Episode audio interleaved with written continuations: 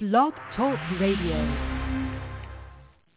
Welcome back, you health renaissance people. Okay, today I've got a really talented friend. His name's Ilan uh, Koch.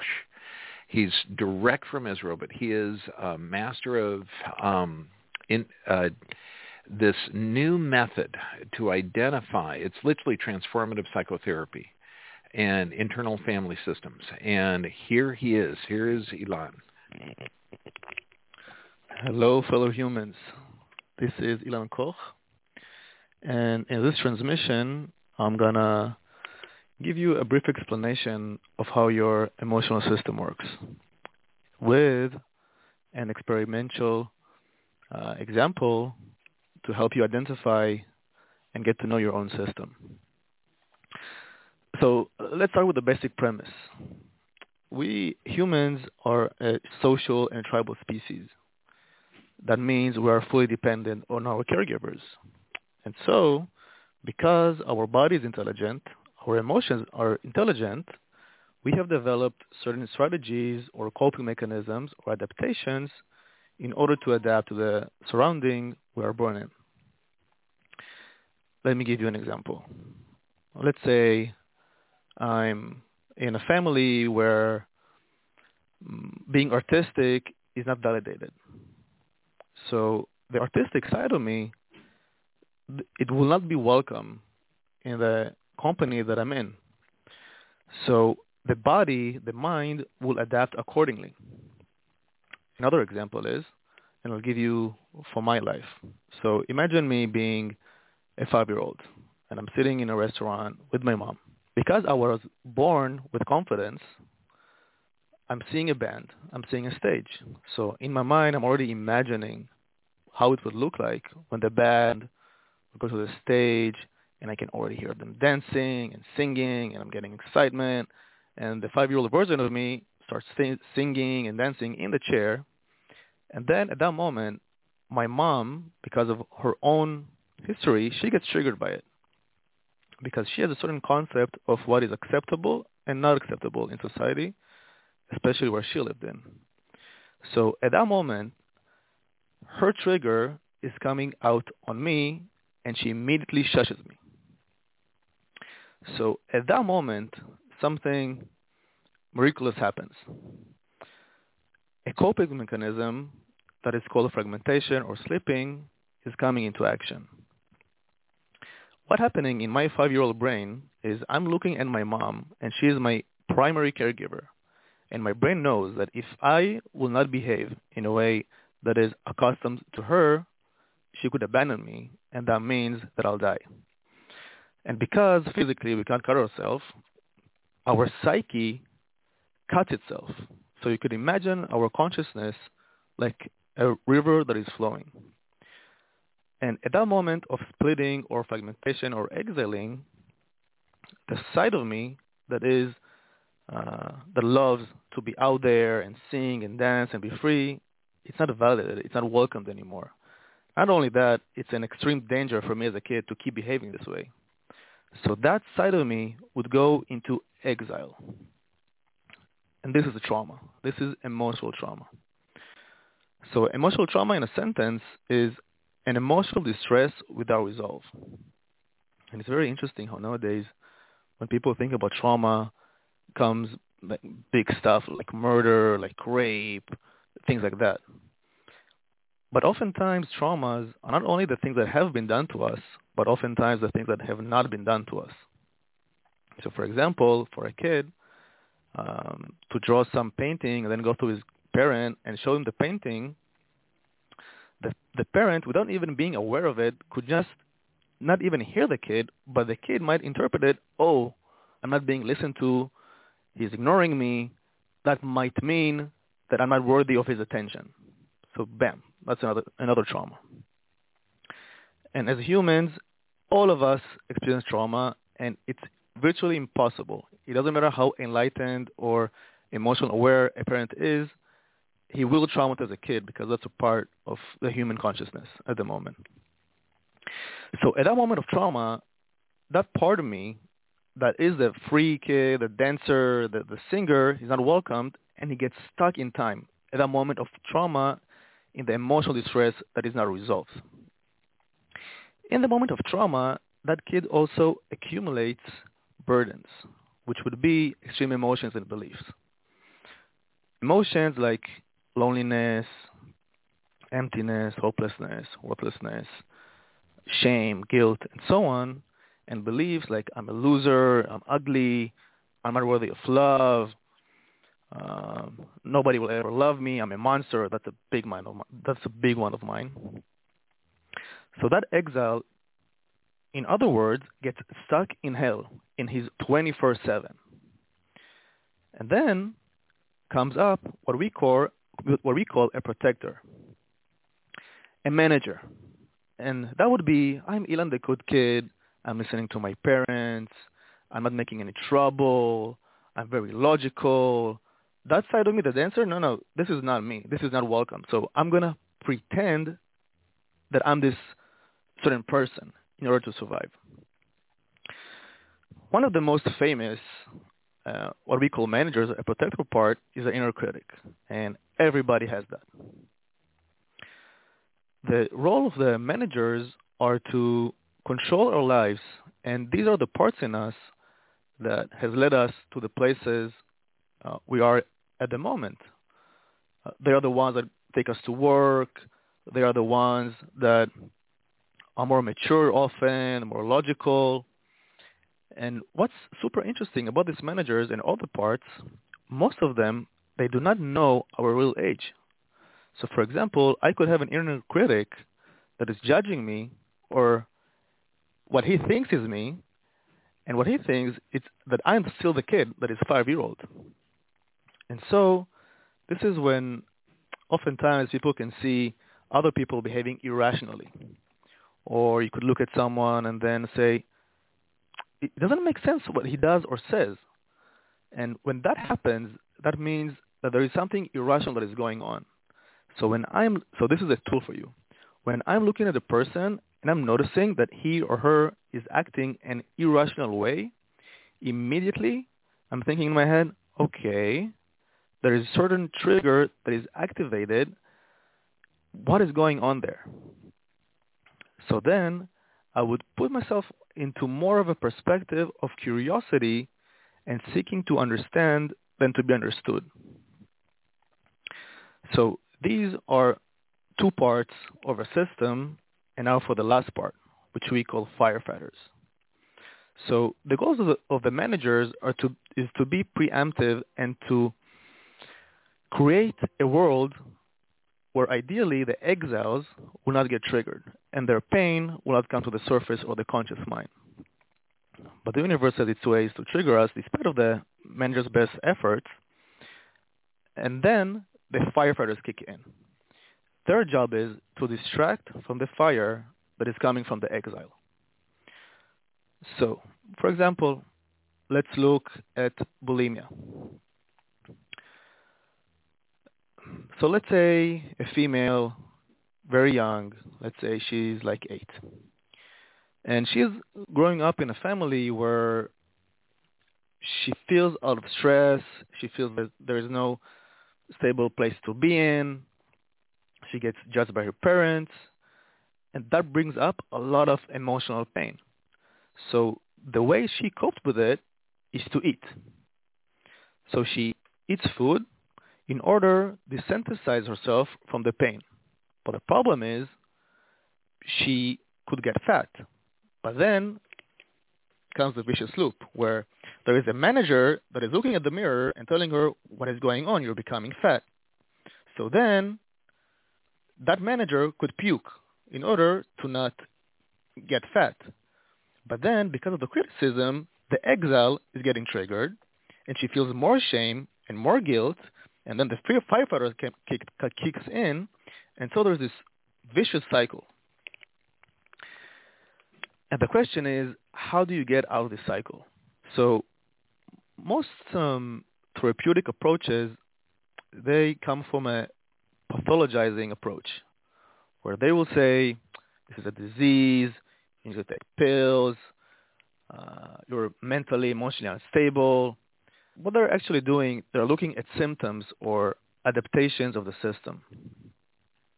So what an IFS practitioner would do is to get curious about the experience of the different parts in her system.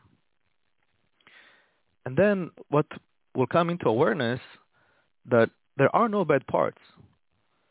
And this is um, a very big principle in IFS. What we found is all the parts eventually they have a, a positive agenda.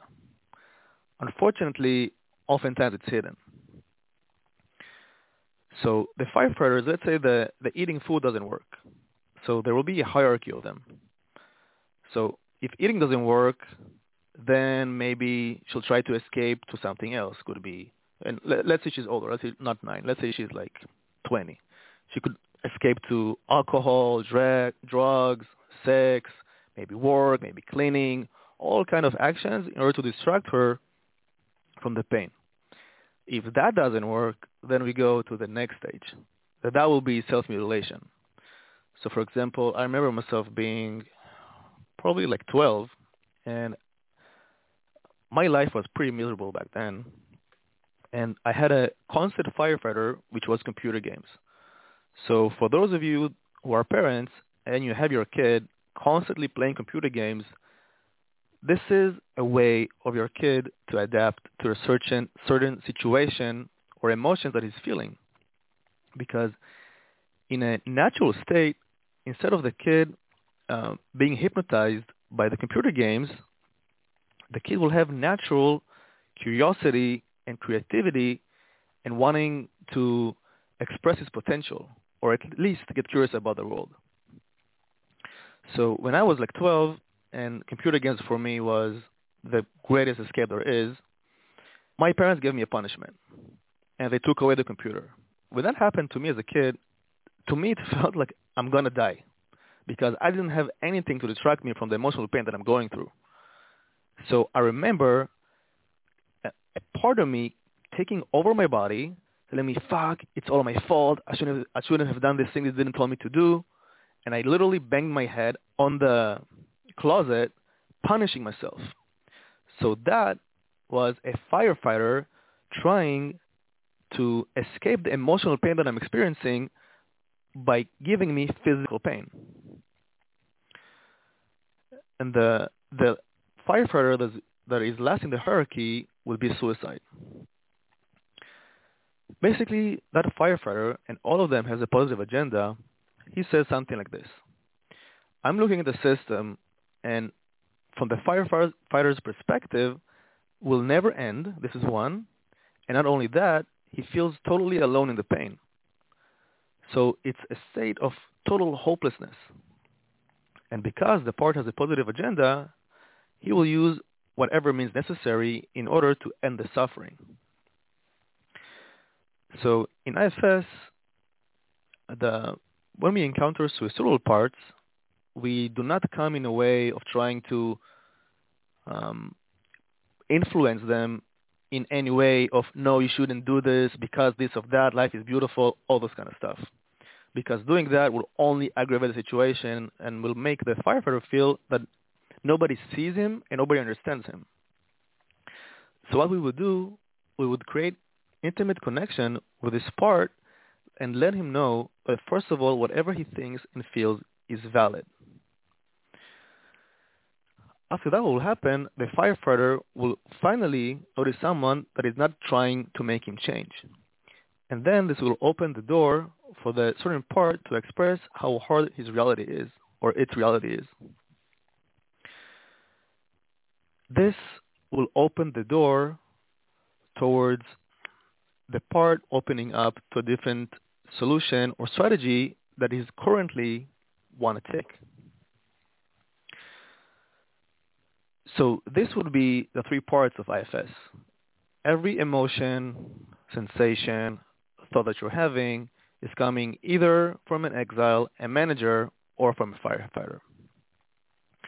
But now for the biggest breakthrough of this approach, and this is the concept of self. So the founder of the IFS, he founded IFS approximately around 35 years ago, and he is and was a family therapist. And what he, he worked with the toughest clients you could ever imagine. Usually those are, are in jail, rapists, murderers, and so on. And he noticed that his clients are talking to him with certain with this language of parts. And then Dick uh, says that in his head, first of all, he was thinking, "Oh my God, their situation is way worse than I've ever imagined." But then, when he got a look at his own system, at himself, he says, "Oh my God, but I have them too. I also enjoy binging food, and I also have this inner critic, and so on." So then, a, a moment of breakthrough came in. Dick came in to a moment of curiosity, and then, just like in family therapy, if you would see that um, there is one person that is not opening up as he can or she can, the family therapist would look at other uh, people in the room, let's say the parents, and check if one of them might be siding with the kid.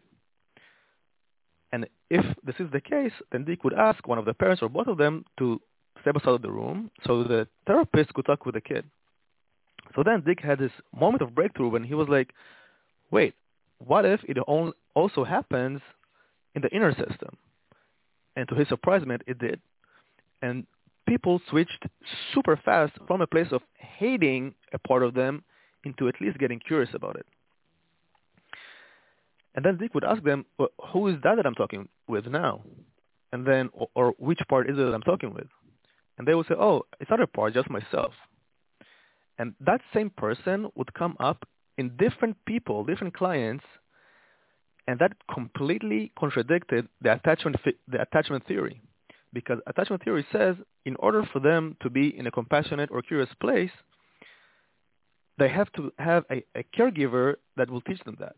But then Dick found out that these kind of people did not have this safe attachment figure, but they're still acting like as if they had. So then Dick come to, to the understanding of what he called the self, and this is what a lot of spiritual perspective would literally referred to as being enlightened. It's this innate wisdom that we all have. It's a birthright, and it's this energy or perspective in us that is full of curiosity, compassion, and has the wisdom to heal the system. So in IFS, the, the goal of the therapy would be, one of them would be for the therapist, and in our training, we go through an exercise, some exercises in order to get to know our own self and how to flush it out so we could help the clients get to know their own self so they could help their own parts. So they literally become their own attachment figures. So now will be a good time for you to get to know your parts. So what I would invite you to do is to sit comfortably you can also try doing standing if you're washing the dishes. and take a few breaths. You might also want to close your eyes because it might help you connect even deeply to what's going on inside of you.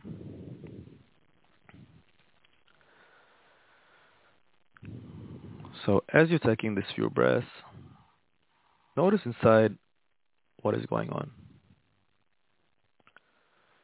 You might hear voices. You might feel some physical sensations in your body, maybe a tightness in the chest or heaviness in the head.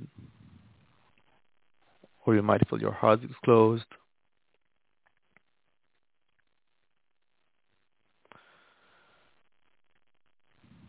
And as you notice that, I want to send an invitation that in this short exercise, the intention would be to get um, an experiential understanding of how, how parts manifest in the body.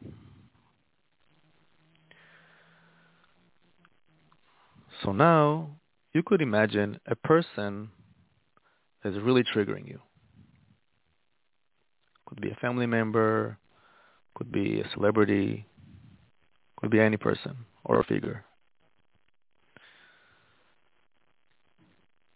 And when you have them or him or her in your mind's eye,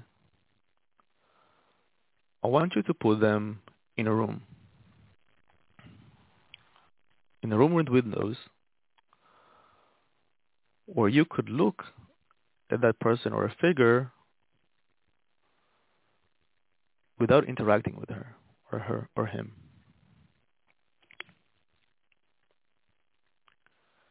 Person is in the room. I want you to notice what is coming up inside of you towards that figure.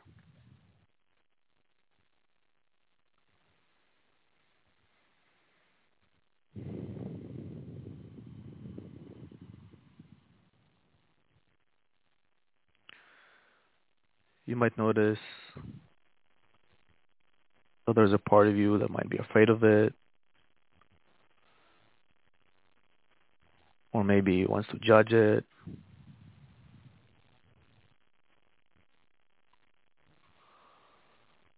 Or maybe hates it or anything.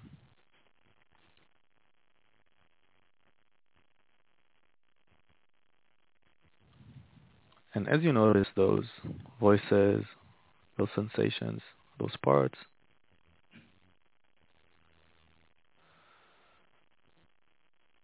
let them know that you are here with them.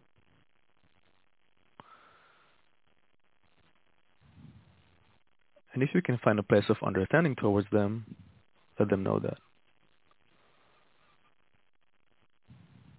And if not, that's also okay.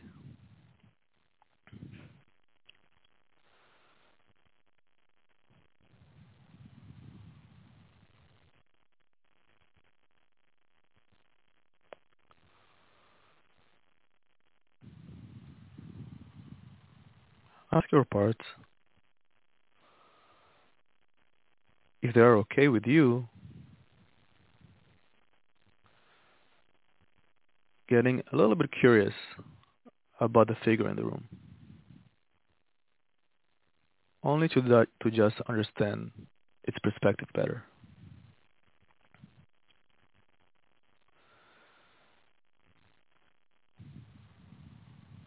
If you notice resistance from the parts, tell them that nothing has to happen and that you can stay with them and getting to know them better.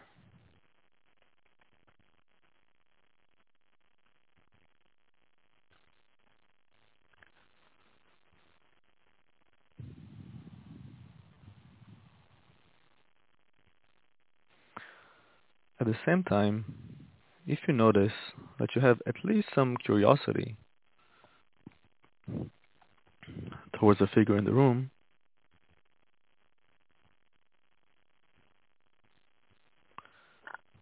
extended curiosity towards that figure.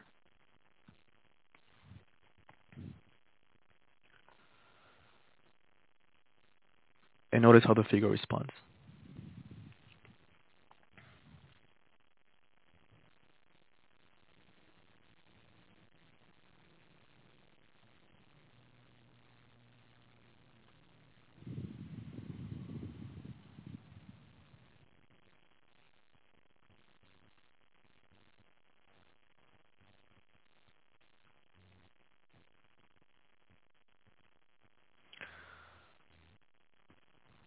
You can ask the figure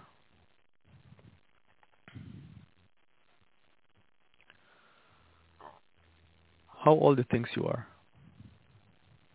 And don't think about the answer, just allow it to come from that figure.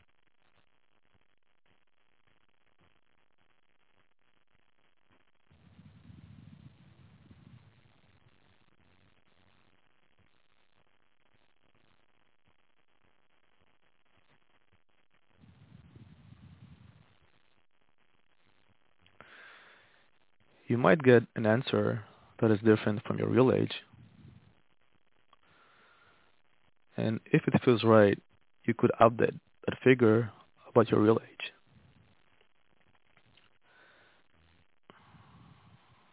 And notice how the person or figure responds to that.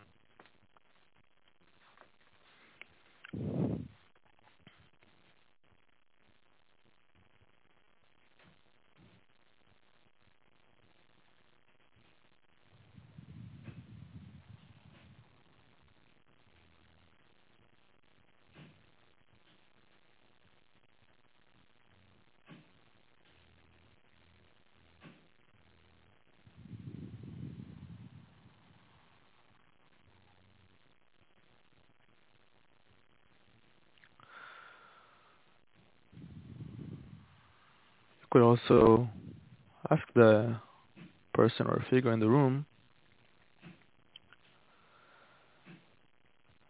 what is it afraid that might happen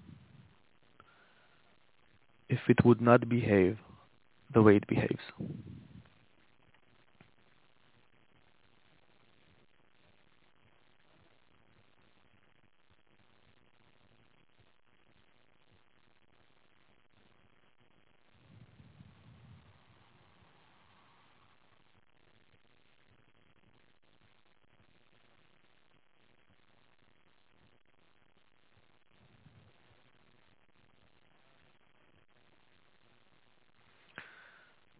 And as you get the answer, if you find some understanding towards it, let no. And if not, that's also okay.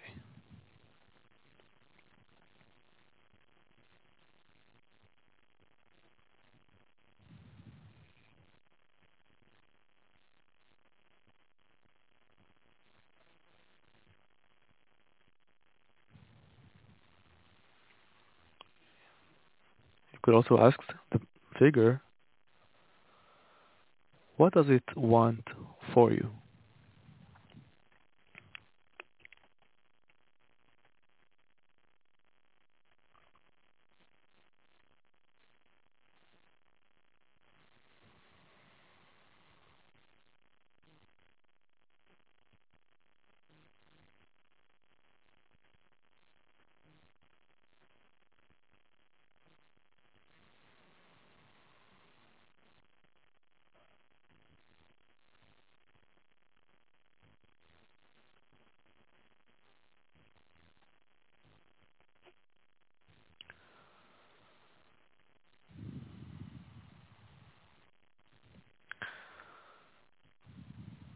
If it feels right, you can thank the figure in the room.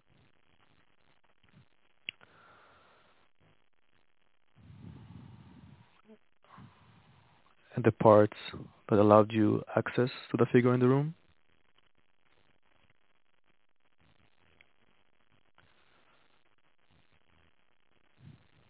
And every emotion, feeling, and sensation that came up.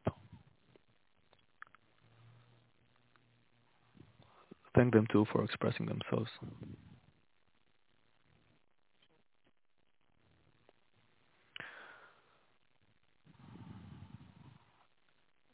And slowly come back to the present moment.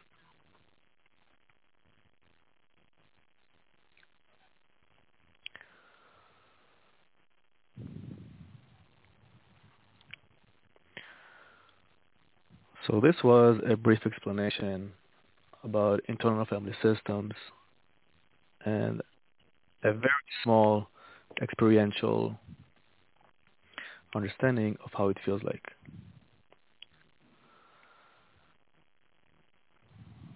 Another great resource will be Teal Swan. Teal Swan and internal family systems complement each other in a beautiful way. And you could look at the ifs-institute.com or Ilan Koch, I-L-A-N-K-O-C-H dot com. And I hope you have an amazing